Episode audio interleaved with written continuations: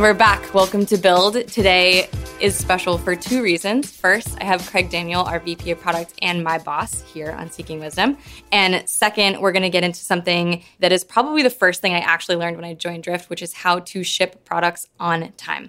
So, Craig, welcome to the podcast. Hey, thanks. So, I want to get into the steps it takes to ship. I know you've done this presentation before, but first, I wanted to dig into your background a little bit and hear how you got to the point where you had a thesis on this topic. Yeah. So, I've been working on software since the late 90s. And at first, I was an engineer and we were using the waterfall methodology, the state of the art back in the 90s. Mm-hmm. And I always questioned like there has to be a better way because we were always missing our dates and customers were never happy and it was just super duper painful. And we are optimizing for like hitting everything in the Gantt chart rather than hitting actual what mattered. And so I was an avid reader, always have been, and found some books on Scrum, found the Agile Manifesto, and I ended up actually you make fun of me for this, but I was an early adopter. I was a Scrum Master certified in the early 2000s. Cutting edge at the time. Yes. I was like I was crazy at my my company when I got certified. But really it was just about learning there has to be a better way and and from there went through kind of I don't know another 20 books extreme programming, Scrum Scrumban, Kanban, you name it. I've probably tried it with a team or two. I think I've always believed in small autonomous teams, always believed in iterative processes, and really it evolved to that. And when I joined Drift, I learned from David and Elias how they worked at Drift, which married very well with some of the things that I learned in, in the past. So I wouldn't say I kind of figured it out. I would say David and Elias had their style, and my style is very, very complementary. And I think we've we've like mm-hmm. you know just have made it better every single month. Yeah. And I remember when I joined and you told me that we were going to ship a new product every single month for the entire year. Yeah. I didn't understand how that was possible. Yeah, it's it's nuts, but it's fun. I think I think in the early early days we are both of our founders are product people mm-hmm. and we're launching a new product in a new category and the best way to demonstrate what it actually is is by shipping new stuff. Mm-hmm. And so that's what we did. And we committed to the first Tuesday of every single month, we're going to ship something new. That was a forcing function to actually figure out how do you actually do that? Right. So, how do you actually do it? Yeah. That's a good, other than I have a lot of gray hairs from doing that month over month here at Drift. But um, no, it's actually gets easier. W- would you agree? It's gotten easier? Yeah. Yeah. I think you get used to the, the rhythm of it. But I still, even when I, we were talking about this before, even when I think back on the different steps, I still have trouble wrapping my head around exactly yeah. how we do it. Yeah. So follow kind of a formula that we train all new drifters on when they come on board. Really, it all comes back to constraints, right? So no matter what framework you have in product management, there's always like, do we have a date constraint? Do we have a feature constraint? Do we have a people constraint? And I think the two constraints that actually matter, especially when you're launching a new product in a new category or you're trying to build momentum, or if you're a new executive at a new job, like let's say you went to a new company and it was mm-hmm. like, oh, Maggie's going to like get our product team humming again. Mm-hmm. Like, this is a really good way to do it. In the right. first three months, I'm going to ship three products, right? Mm-hmm. Like, Holy crap, that's yeah. amazing. But basically, it's commit to a date. Just find a date. Don't randomly pick a date. What we do is first Tuesday of every month. Mm-hmm. We don't have to think about that. That's just part of the system. Then name the thing that you're going to ship on that date. Just name it. That's your first constraint is like, what is it?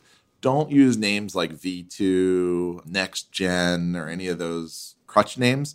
Name something real, right? So find the essence of what you're trying to do. Mm-hmm. And then tell a simple story about it. This is a shorthand narrative, shorthand form of what Amazon does with the press release. Mm-hmm. But tell a story, and, and stories all follow the story arc, right? Which is like, I always think current state of affairs, like what's happening now, what's mm-hmm. the conflict, what's the promise or claim, and then how do you resolve it, right? So mm-hmm. tell the story in that format. We can we can walk through some of them. Yeah. And then just ship it on the date you promised, obviously.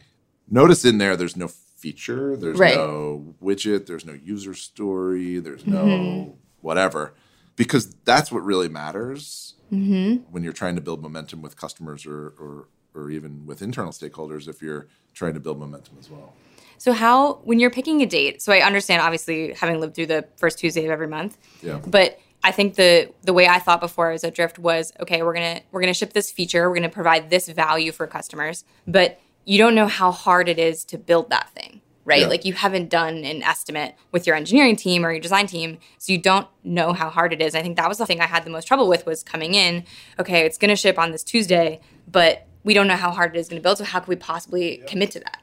Yeah, so a lot of people who listen to this podcast are probably familiar with the Spotify graphic that's like skateboard, scooter, Mm-hmm. bike, car, that type of thing. And so we've kind of leveraged that same framework. So if we were using this format, right, we say we're going to ship on this day, we're going to ship transportation that gets you from point A to point B in under five minutes because today it takes 10 minutes. It's really painful. And that's what we're going to ship on this date, right? I didn't say I was going to ship the skateboard, the car, or the bike. I'm not sure Right. yet because Right.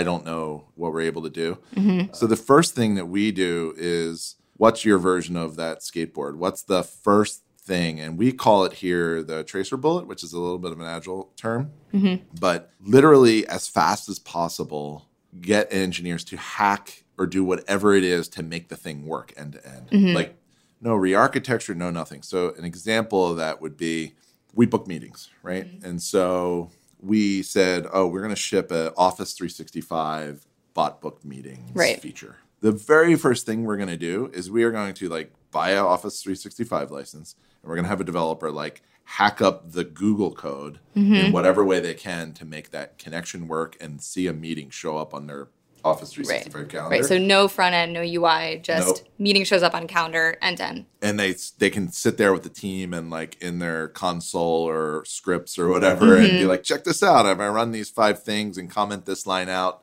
calendar event Right. shows up Right. that immediately shows you as a product manager like okay i'm pretty confident that in six weeks or eight weeks we can ship office 365 calendaring because i I see we have it today. It's just about Right. putting all the front end and the workflows and everything on it. So we call that the tracer bullet and get that done as fast as possible. Mm-hmm. Okay, so you do tracer bullet. Then we also obviously we call it good, better, best for Yep. the different pieces. So how when you think about a team approaching a problem, how does that fit in? Yeah. So the the reason we introduced good, better, best was as a framework as we brought on new product managers because I think experienced product managers know how to break down problems, mm-hmm. like big giant initiatives into smaller things and you know senior designers as well. But as you scale a team, not everybody has that skill yet. So good, better, best was a way, a forcing function to actually have people give three different versions of the same thing, right? So mm-hmm. this is your skateboard, car, and bike, or bike and car, right? So mm-hmm. We actually have our designers literally, as you know, design three different versions. Mm-hmm. Product managers write three different one pagers, which are our versions of specs for the good, better, or best.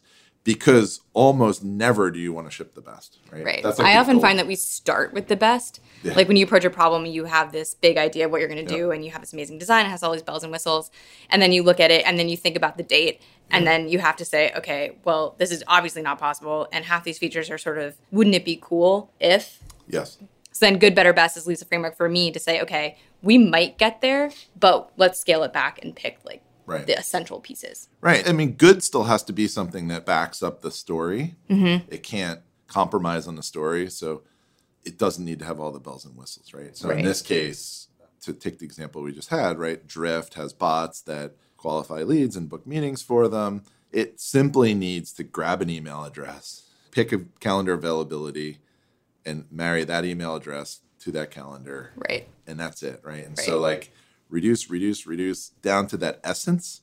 Then when you ship it, validate to see if anyone cares. Mm-hmm. If anyone uses it, how many people connect it. Right. So tell me a little bit more about the giving it a name and telling a story.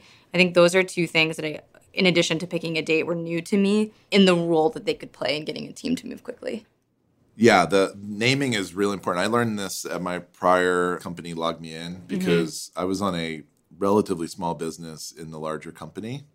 There were lots of initiatives from four different business units, and the mm-hmm. executives could never really keep track of everything. Right. And if you wanted to push your agenda, you had to give it a name. And I watch politics and stuff like that. If you look at any bills or anything like the ACA, they don't call it that. They call it Obamacare, right? Right. They give it names. Like you mm-hmm. look at like how you move your agenda, these politicians, they always give something a name other than the actual bill name.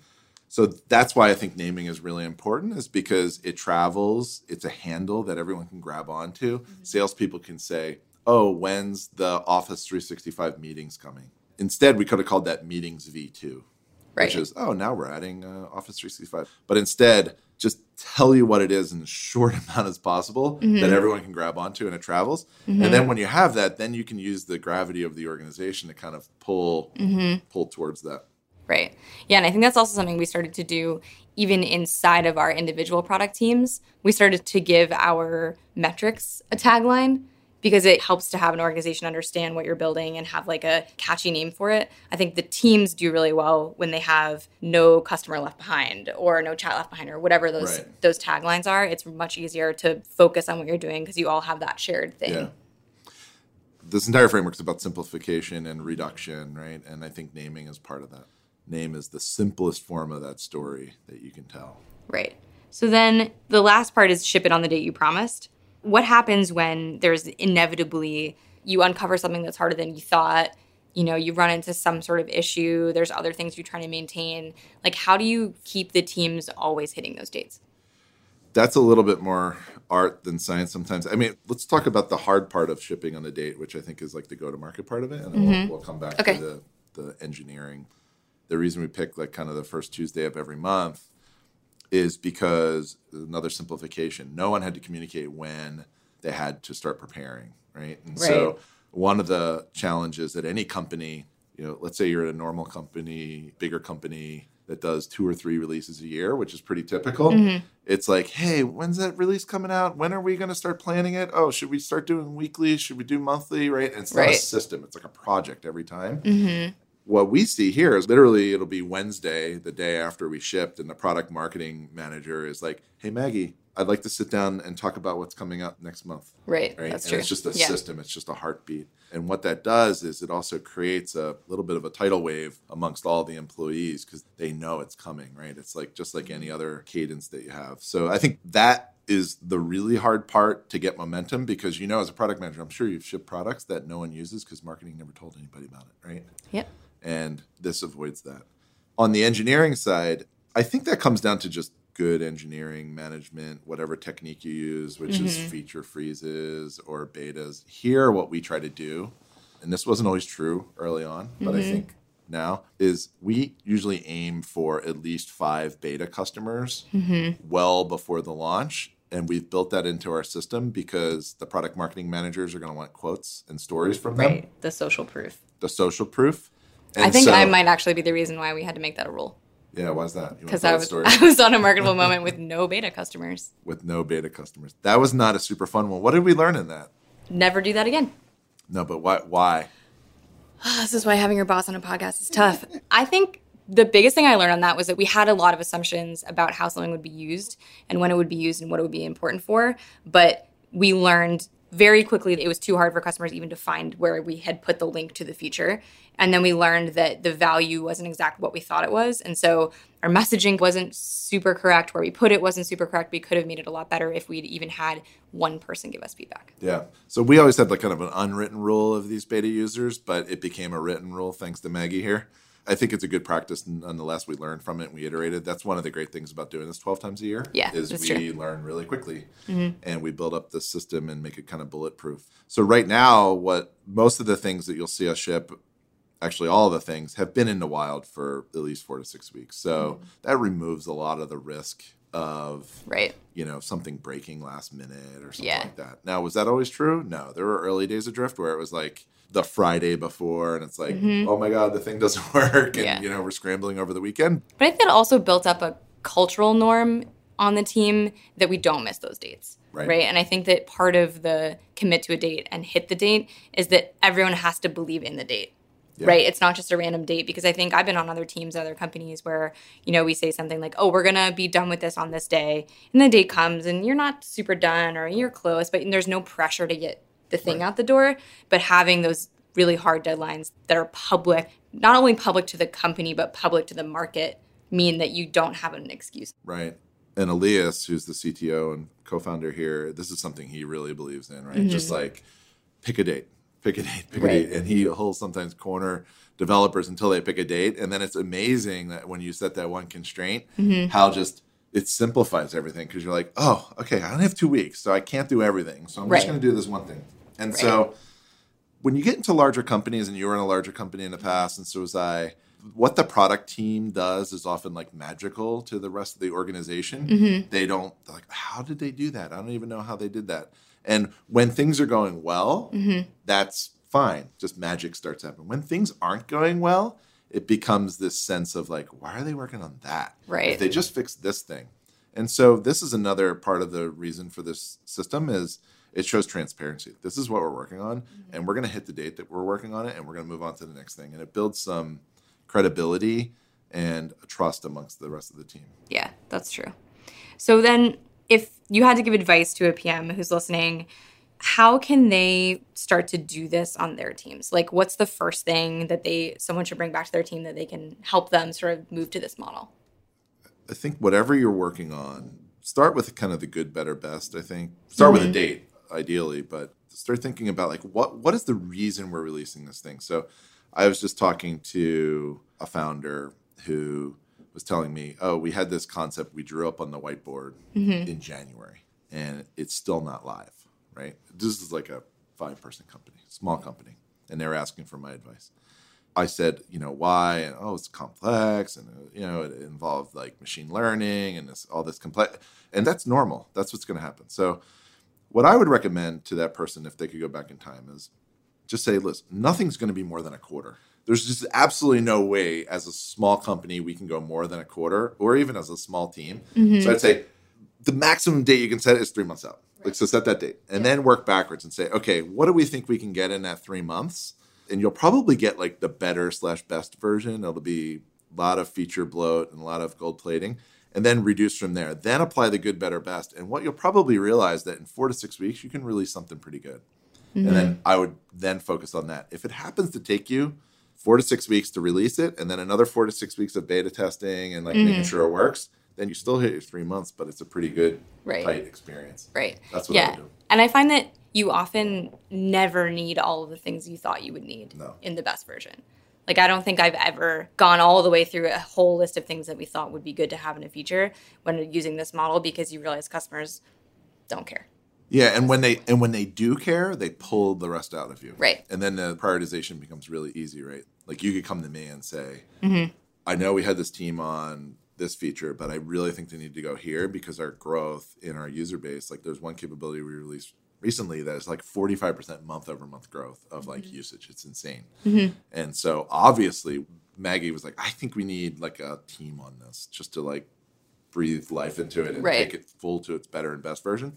And that was a really easy decision because the customers were pulling it out of us. Right. Uh, on other things, there's some things like the one you said that didn't work as well, right? And it makes an easy decision. And it's like, thank God we didn't spend more than Yeah. you know that time Yeah, on it. that's true. Okay, so then I have another question about advice for people who are listening. First, take a step back from it, from just being able to ship on a certain date and hit those deadlines. You've trained many, many PMs in your career. What's the biggest piece of advice that you give to new PMs that you work with? Yeah, mostly it's very liberal arts related Mm-hmm. uh, stuff, not the technical part. So read more than anyone you know. Okay. and I have some tips on what to read, but you know, just read, read about business, read about the industry you're in. Just do whatever you can to just learn as much as you can. Communicate with everyone. Just spend a lot of time like understanding your peers, your coworkers, the key stakeholders. And then even if your company is not customer centric, which a lot of companies aren't, quite frankly, Yep. talk to more customers than anyone in the company. Mm. It's like read so you learn from people who made mistakes before you. Mm-hmm. Make relationships with all your peers because you're going to need them someday Right. to help you either getting a new product out the market or maybe on a sales deal they might need you to help out and then talk to your customers. I mean there's nothing that stops a conversation faster than when let's say a senior executive is saying like we got to work on x and you're like "Uh, it's interesting because like i just talked to so and so and so and so from our two biggest customers and they don't want that they want y. It's like oh geez you win the battle every single time right? Right. so True. talk to customers. So on the similar to that, but on the flip side, if you are not in product, but you are in sales or marketing or ops or something else, you have that feature. You've been talking to customers or you have an insight. Yeah. What's your advice to them on how to get their features built? Like how do you approach a product team? this is something I actually gave a presentation to the whole LogMeIn product and engineering team about how to get your idea shipped. Oh, I didn't know that. It was the first thing to do, and this is like an engineer who's Yeah. like, I have an idea, and we Right. have 500 engineers. Yeah, yeah. Like, how do I get anyone to care about this to ship it? The first thing is is like understand the strategy.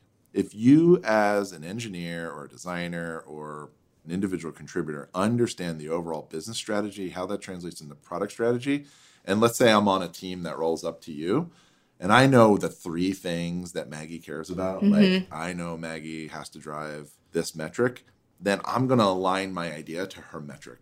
And I talked about tracer bullets. Mm-hmm. Show that it can happen, right? I mean, if you're an engineer, the version of that for sales and marketing, which happens all the time here, is give me customer evidence. Right. And I think the best type of customer evidence is getting the product person on the phone with the customer or on a Zoom call or And no product person would usually say no to that. yeah, because every product person has a insecurity of am I talking to enough customers? Right. So when everyone's like, hey, can you jump on the phone with a customer? Like, "Phew, yes, Yeah. I feel better about my day if I do that. Mm-hmm. So it just happened yesterday. We were talking. We have a pretty big customer who's been super successful on Drift, had a couple nags in the product, and there was all these Slack messages running around about it. And they're hitting up you and me and a few other people. Mm-hmm. Yep. And then yesterday I got on like a 20 minute call with them finally after like a week. And I was Mhm. like, oh, yeah, we can fix these things. And it's like, Right. bing, bing, let's get it done. Right. I was more empathetic. I felt the pain and I was Mhm. able to do it. Yep. Okay, so understand the strategy, bring customer evidence. Yep. Is that it? Or I'm not even build really sure it, tracer bullet if Yeah, you can, right? okay. I mean, ship some version of it, even if it's a PowerPoint. Business development, our head of BD, Jared, does that a lot, where he'll throw a PowerPoint and be like, check out how this integration works. I actually got one from I think Brendan and Castillo in sales. They Oh, did really? one. hmm They did one a couple months ago. Yeah. Yeah. Okay, cool. So how to ship? You have to commit to a date, give everything a name, tell a simple story, and actually hit the date that you set. And then if you want to get your feature built, you need to understand strategy and specifically the product strategy, what metrics we care about, and bring evidence from customers. Yep. Ideally, Ideally. in a customer call, Yeah. get face to face. That's Awesome. the best way to move the agenda. Great. Well, thank you. I appreciate you coming on the show. Thank you. Give Craig a six star review. I'm only asking for five stars, but Craig needs a six star review because he's my boss. Oh, so thanks. Awesome. Thank you.